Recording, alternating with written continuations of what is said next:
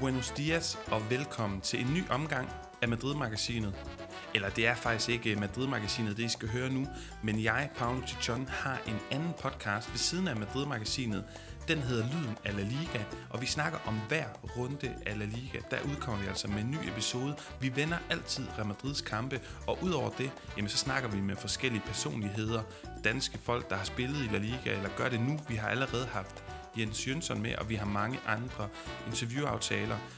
Vi har også et format, der hedder Pulsen, og det I skal høre nu er fra seneste episode af Pulsen, hvor vi tager temperaturen på de spanske hold og deres modstandere i Europa. Det I skal høre nu er en optakt til Champions League-braget mellem Atalanta og Real Madrid, hvor vi i Lyden af La Liga har haft besøg af Niklas Stein. Han har også gæstet Madrid-magasinet tidligere, hvis nogen af jer kan huske det. Niklas han er journalist, øh, faktisk sportsjournalist ansat på Radio 4, og så har han ekspertise i italiensk fodbold. Og ja, mig og Niklas, vi fik os altså en snak om, hvor Real Madrid står lige pt, hvor står Atalanta, hvad er det for et hold, hvilke spillere skal man holde øje med, hvor er deres svagheder, og så er der jo en tendens med, at Real Madrid i den her sæson har haft det svært mod hold, der står lavt, defensiv hold, lidt mindre hold, men samtidig har spillet rigtig godt mod store hold. Og det er meget interessant, fordi Niklas han mener egentlig også, at Atalanta er bedst mod store hold. Så her kommer altså optakten, taget fra lyden af La Liga, men I får den lige her på Madrid-magasinet. Vi har også spansk repræsentation i Europa onsdag aften kl. 21. Real Madrid rejser til Italien, nærmere bestemt Bergamo, hvor italienske Atalanta skal forsøge at gøre livet surt for Zidans tropper. Og jeg har fået selskab af Niklas Stein, sportsjournalist hos Radio 4, med særlig ekspertise i italiensk fodbold. Niklas, allerførst, hvor meget glæder du dig egentlig til det her opgør? Det er faktisk lidt todelt. Altså, jeg glæder mig jo rigtig, rigtig meget. Jeg glæder mig som rigtig meget til at se Atalanta sådan helt generelt, men jeg er sådan lidt, øh, jeg sidder sådan lidt, åh, givet at de, de der var mødtes for et par måneder siden, hvor at Atalanta stadig havde Papu Gomes og var sådan lidt bedre kørende, og måske i hvert fald vidste lidt bedre, hvad de ville rent offensivt. Så, så den er sådan lidt, jeg, jeg kunne godt have set de to hold mødtes tidligere, det havde været lidt federe for, for alle os øh, sådan relativt neutrale seere, men altså, Øhm, Atalanta på den store scene, det er ikke noget, vi, vi får lov at se øh, hver dag, så, så jeg glæder mig rigtig meget. Niklas, til dem, som ikke har fulgt det her hold, eller som måske ikke følger italiensk fodbold, det må jo betegnes som en hver hipsters favorithold, det her. Men kan du ikke lige super kort forklare, hvad er Atalanta for et fodboldhold? Det er noget med, at de scorer en hel masse mål, spiller lidt anderledes og offensiv fodbold. Ja, det, hvis man skulle, skulle sætte et ganske øh, kort formateret ord på det, så synes jeg, det er et sjovt hold. Øh, det er et fedt hold at, øh, at se fodbold, fordi de øh, spiller med rigtig meget risiko. De spiller med enormt mange kombinationer på modstandernes banehalvdel, og, øh, og med et meget, meget offensivt mindset. De har jo ham her, øh, Gasparini, som, som er lidt af den her filosofskole, øh, altså et, et begreb, man rigtig gerne vil bruge i Italien. Øh, og den nyere generation af den, øh, ikke at han er nogen helt vildt ung træner, men, men i forhold til, hvornår han har fået succes, så at den nye generation af den her form for italienske trænere, nogen der heldigvis, kan man sige, har et, øh, større kærlighed til det offensive spil, og det kommer i den grad til udtryk øh, ved Atalanta, som, øh, jamen, som sagt spiller med fuld, øh, fuld risiko og med håndbremsen trukket og alt det der, hvis man skal bruge de her, de her klichéer.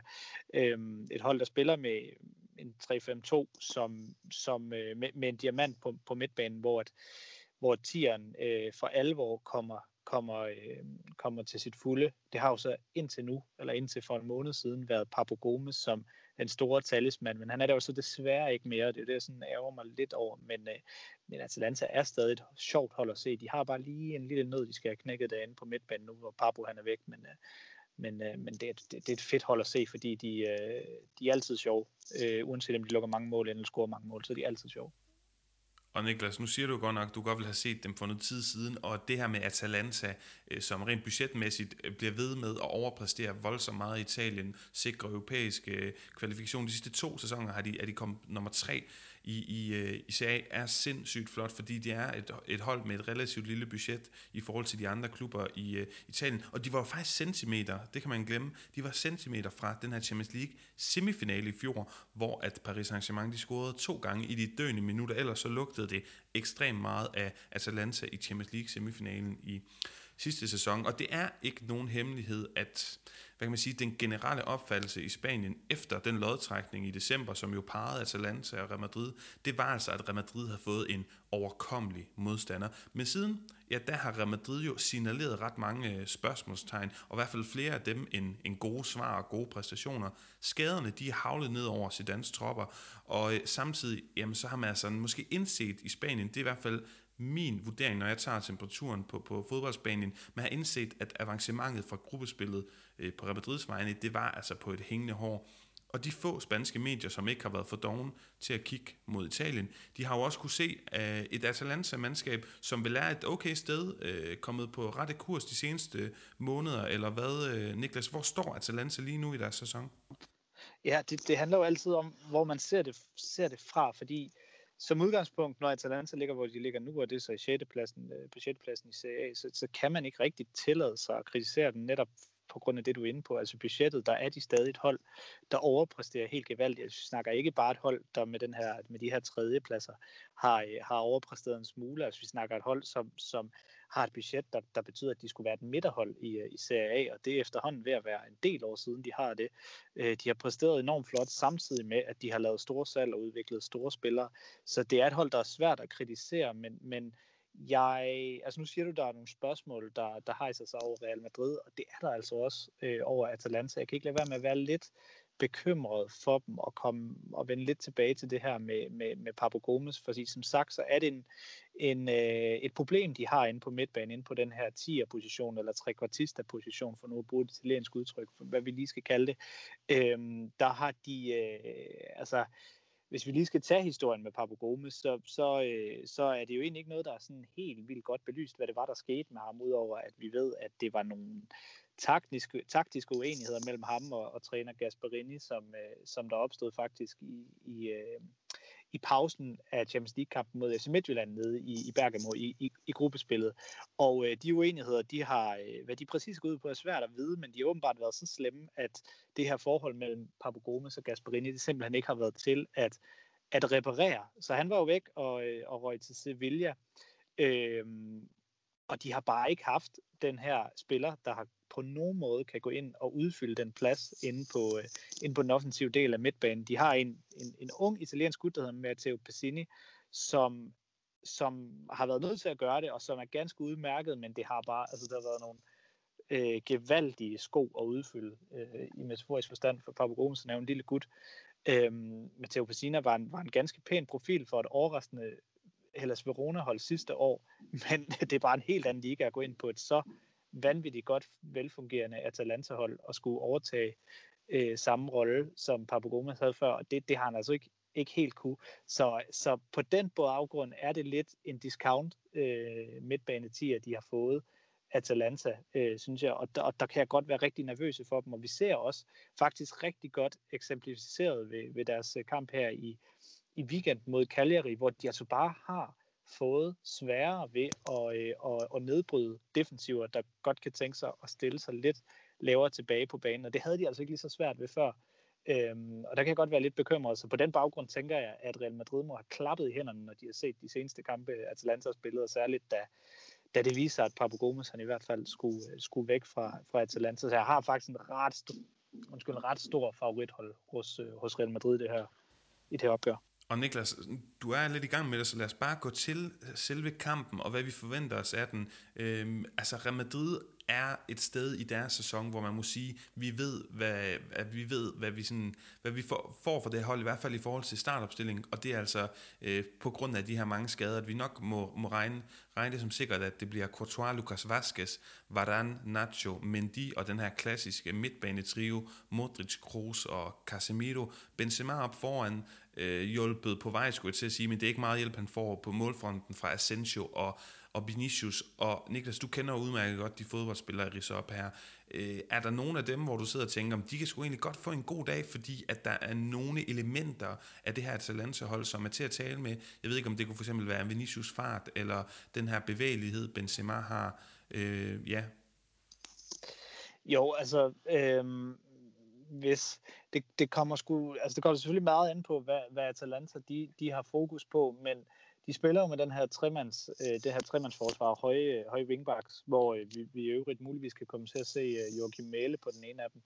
Øhm, og de er altså nogle gange ret nemme at fange øh, på det forkerte ben, og så er der lige pludselig rigtig, rigtig meget plads ude på ydersiderne, og så kan fløjene, Real Madrids øh, fløje, hvis de vil spille bredt, godt få en rigtig, rigtig god dag, og så kan det Øh, kan vi ende med at se en, en situation, hvor øh, Real Madrid desværre får lidt nemmere at spille, desværre, hvis man gerne vil se en, en competitive kamp over, over to kampe. Øhm, men ellers så, øh, så, så er jeg på Atalantas vegne lidt nervøs for den her øh, midtbanekamp, som tit kan være det, der afgør øh, fodboldkampe, fordi øh, der kommer Real Madrid altså bare med sindssygt meget klasse og sindssygt meget erfaring.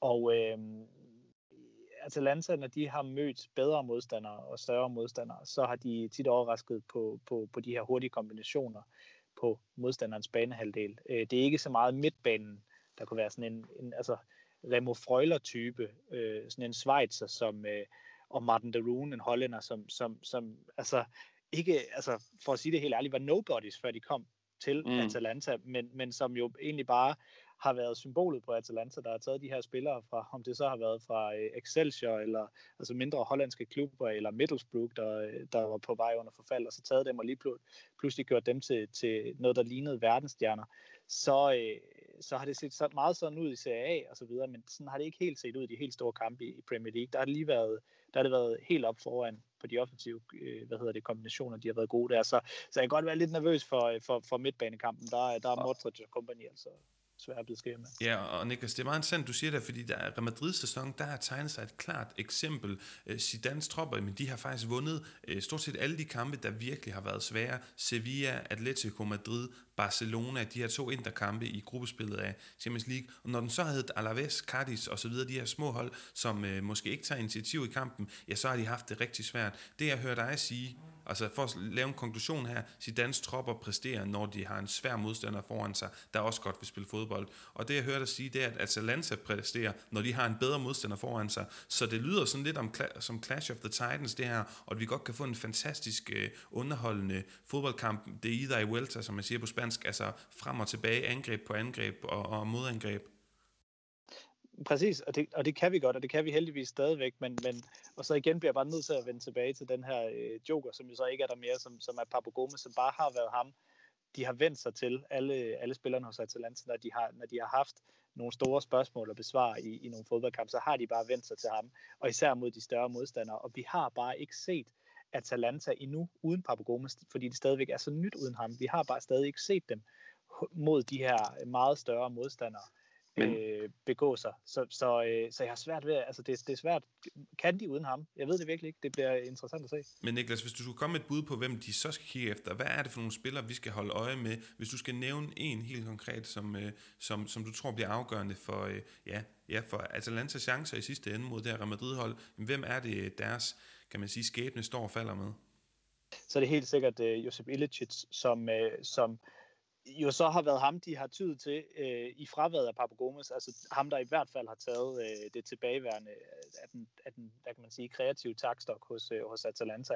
Øh, men han er bare fløjspiller, øh, der kommer ud fra højrekanten, og, øh, og på den måde er lidt sværere at sætte, sætte i stille, eller hvad hedder det, sætte i scene hele tiden, men, men han er, altså han, han, han var den her, øh, altså nu snakker jeg om at være nervøs for Atalanta, man kunne virkelig være nervøs på hans vegne, for han var lige pludselig væk øh, der i en periode sidste år. Man vidste faktisk ikke, kom han tilbage og sådan noget, og hvad var det egentlig? Var det noget med hjemlandet, og var det noget med noget corona og sådan nogle ting? Der, der, der var nogle personlige problemer, der gjorde, at han var væk, og man snakkede om, kom han nogensinde tilbage, for han er også øh, lidt i karrierens efterår. Men, øh, men han er kommet tilbage nu, og han har bare været altså, outstanding øh, sådan, altså en underlig type. Man kalder ham jo, de kalder ham jo nonna øh, i klubben til træning, altså bedstemor, fordi når han går rundt til træning, så går han rundt og beklager sig over, han har lidt ondt i ryggen, og han, øh, han præsterer egentlig ikke, men i kamp, der er han bare sådan en, øh, en, en høj ranglet type med sådan en meget bisk udtryk i ansigtet, som, øh, altså hvis man ser ham øh, træde ind på en fodboldbane, så tænker man, han ligner måske en midterforsvar, han kunne gå god med hovedet, men han kan i hvert fald ikke drible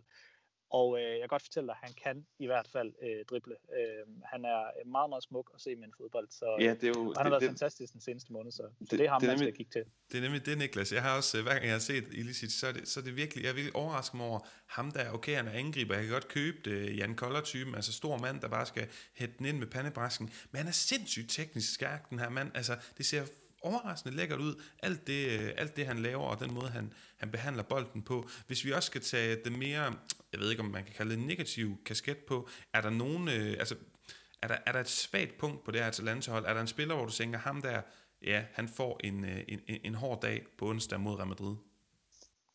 Så er det nok øh, midterforsvaret, der faktisk, øh, og det lyder lidt underligt, når man, når man snakker Atalanta og øh, fart og meget risiko osv., og, så igen det her med risikoen. Det, det er jo midterforsvaret, der godt kan virke lidt tung i nogle øh, perioder. De skifter meget ud i midterforsvaret, så det er egentlig svært at vide, hvad de kommer med, men sådan en, en type som Jim City, øh, han kan altså en god Serie A øh, midterforsvar, men, men er ikke en Champions League midterforsvar, hvis jeg skal sige det på den måde.